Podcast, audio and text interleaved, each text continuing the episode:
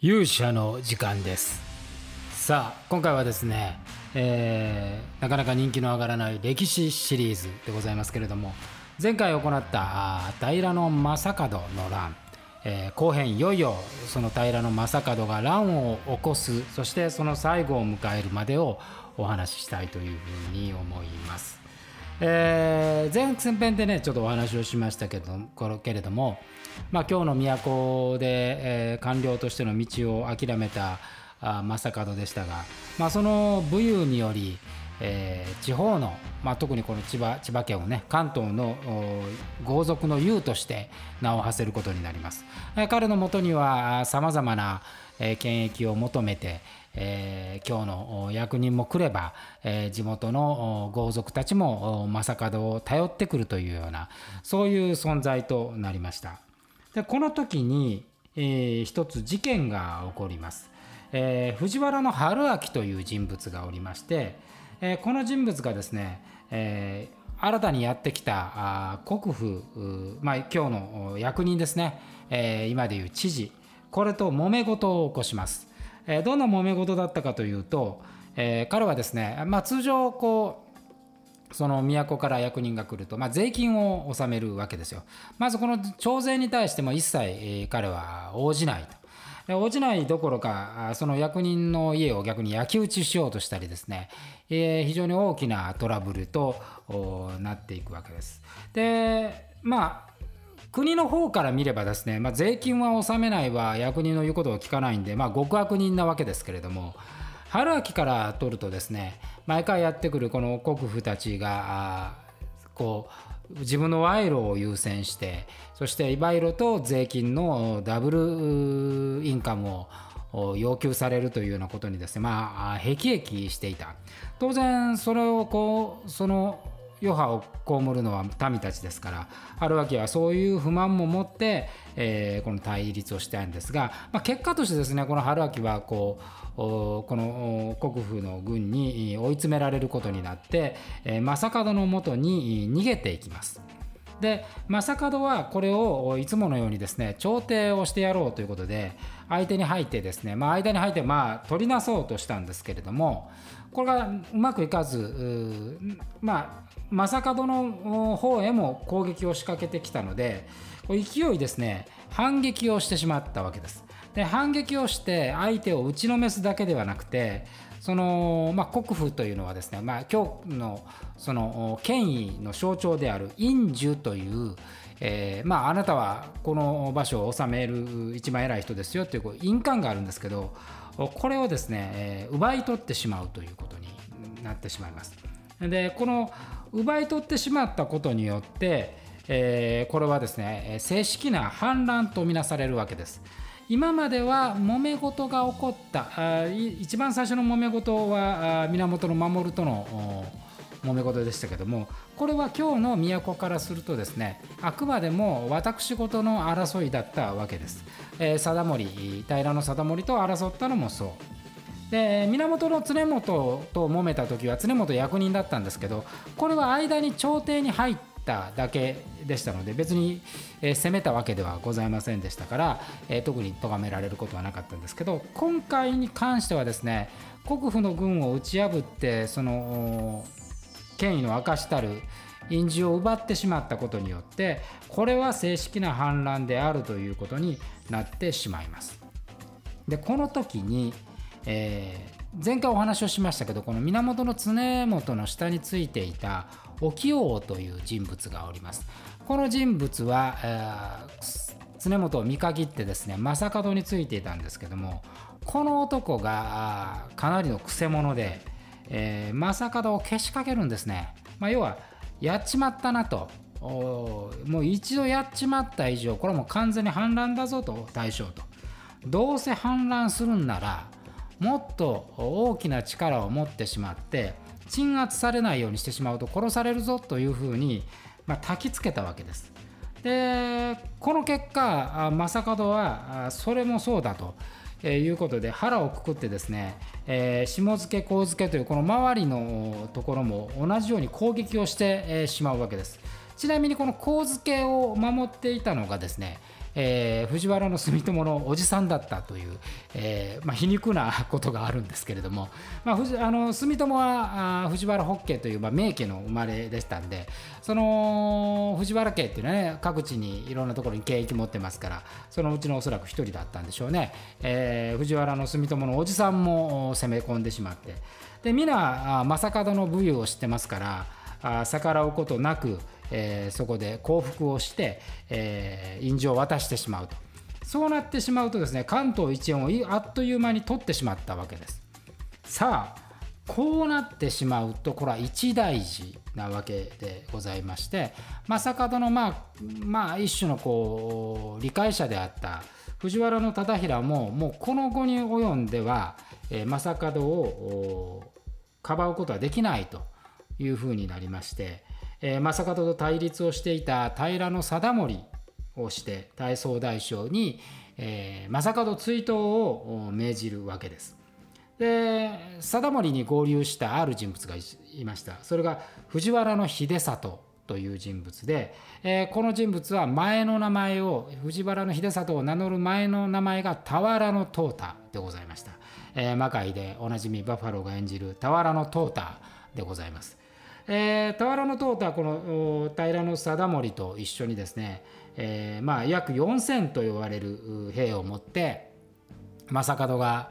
支配する、えー、正門この頃親王と名乗って、まあ、関東一円の王だというふうに言っていたんでその正門のもとを攻めるんですが一方正門はですね、えーまあ、彼はある意味非常にこう単純というかあまあ純粋な男というか。えー、関東一円を攻めた取ったおか時点でですねもうこれで俺に逆らってくる者はいないだろう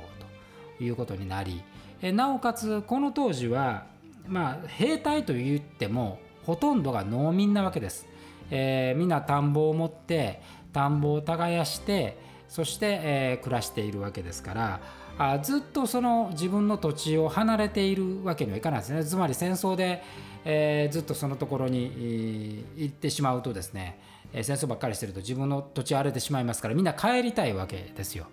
で折しも、まあ、春が近づこうという中ですから、まあ、田植えの準備をしなければいけないですしなんかこの時ね結構戦争って冬場にやってるんです。まああの稲刈り終わって田植えの間にこう戦うことが多くて、えー、そういう期間まあちょっと微妙な期間だったんですけどそろそろ戻してやらなきゃっていうことでちょっと正門はじゃあみんな戻れよと戻しちゃうんですよね。えー、ここで正門の手元に残った軍はおよそ300というふうに言われておりました。えー、そこで一気にこう攻め込まれてですね、えー、正門はここで一大敗北を決する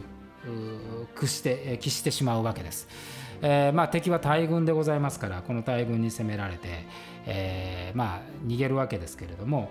ま、この敗戦をした正門を追って、まあ、貞盛と淘汰はですねここを勝負とばかりに、えー、一気に攻め込もうとするわけです。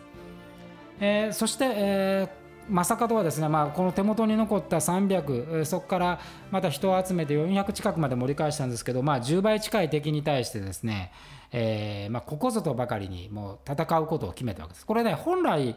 兵を返してなかったら正門には4000ぐらいの兵いてたんでそうなるとこの貞盛の軍もそう簡単に勝てなかったんでしょうけれども、まあ、なんせもう数が少ないですから、えー、貞盛と淘汰はまあこれは楽勝だというふうに攻め込むんですけど、まあ、この関東特に千葉県のこう関東平野っていうのはまあ、風がすごい強いわけですね。で当時はやっぱ風というのは戦いに大きく影響するわけです。例えば矢を放つなんていうのも風が追い風の方が矢飛びますしね。で向かい風を食らってるとやっぱその風の圧と戦わなきゃいけないんで、まあ、圧倒的にこう、ね、目にこう土煙が入ったりですね不利が生じるわけですよ。でこの時、えーと、正門の方にですね追い風が吹いていてえー、わずか300ばかりの正門がですね正門軍が、えー、なんと3500の連合軍を蹴散らすという、えー、劇的な反撃を迎えるわけです。えー、これ一説にはですね連合軍3500のうち2900が逃亡して、えー、貞盛と淘汰はえ300余りまで追い詰められたというふうに、え言われております。この時に吹いた風をですね春一番というふうに、え言います、え現代でも言いますね。春一番というのはこの正門の追い風から付けられた言葉でした。ところがこれ、えーと、前半はですね正門に強烈な追い風が吹いていたんですがこれがこう午後になってですね風が逆風を吹くようになります、えー、逆に吹き出しました、えー、ちなみにこれを寒の戻りというふうに、えー、言います、え春一番と寒の戻りは実はこの正門の最後の戦いから付けられたことだったんですね。で風向きが変わった時にですね、えこれ淘汰が放ったと言われるその矢が、え正門の眉間を貫いてですねえー、勝ちに勝っていた正門があっという間に討ち死にしてしまうということが起こります。まあ、奇跡ですよね。春一番で奇跡の勝利を手にしかかった正門はですね寒の戻りで、えー、するりと自分の命を縮めてしまうということになりましたここで正門は討ち取られたわけでございますけれどもこの正門のですね、えー、まあ、当然朝廷はこの正門に対しての恐怖がすごかったので、えー、この正門の首をはねですね、えー、京都に持ってい、きました。そして、えー、京都で、えー、この正門をあまあ日本で初めてのですね晒し首にするわけです、えー、これは当時公家がですね、えー、それまであの多分東北で戦ってた、えーまあ、征夷大将軍なんていうのはね東北の豪族たちと戦ったことを表すんですけれどもこれはあくまでもあの、まあ、彼らからと当時の彼らからとった違法人、まあ、外国人ですよ。外国人との戦いですから、えー、印象としては国内の反乱ではなくて、えー、外国の敵を打ち払うという、えー、まあ、対外戦だったわけですけどこの正門はですね初めて朝廷と公家にとってはこの平安時代最大のまあ、内乱となったわけです。まあ、この時実は住友もまだ乱を起こしているわけですけれども、えー、もともとその東国であっという間に関東の三軍を取られるなんていう経験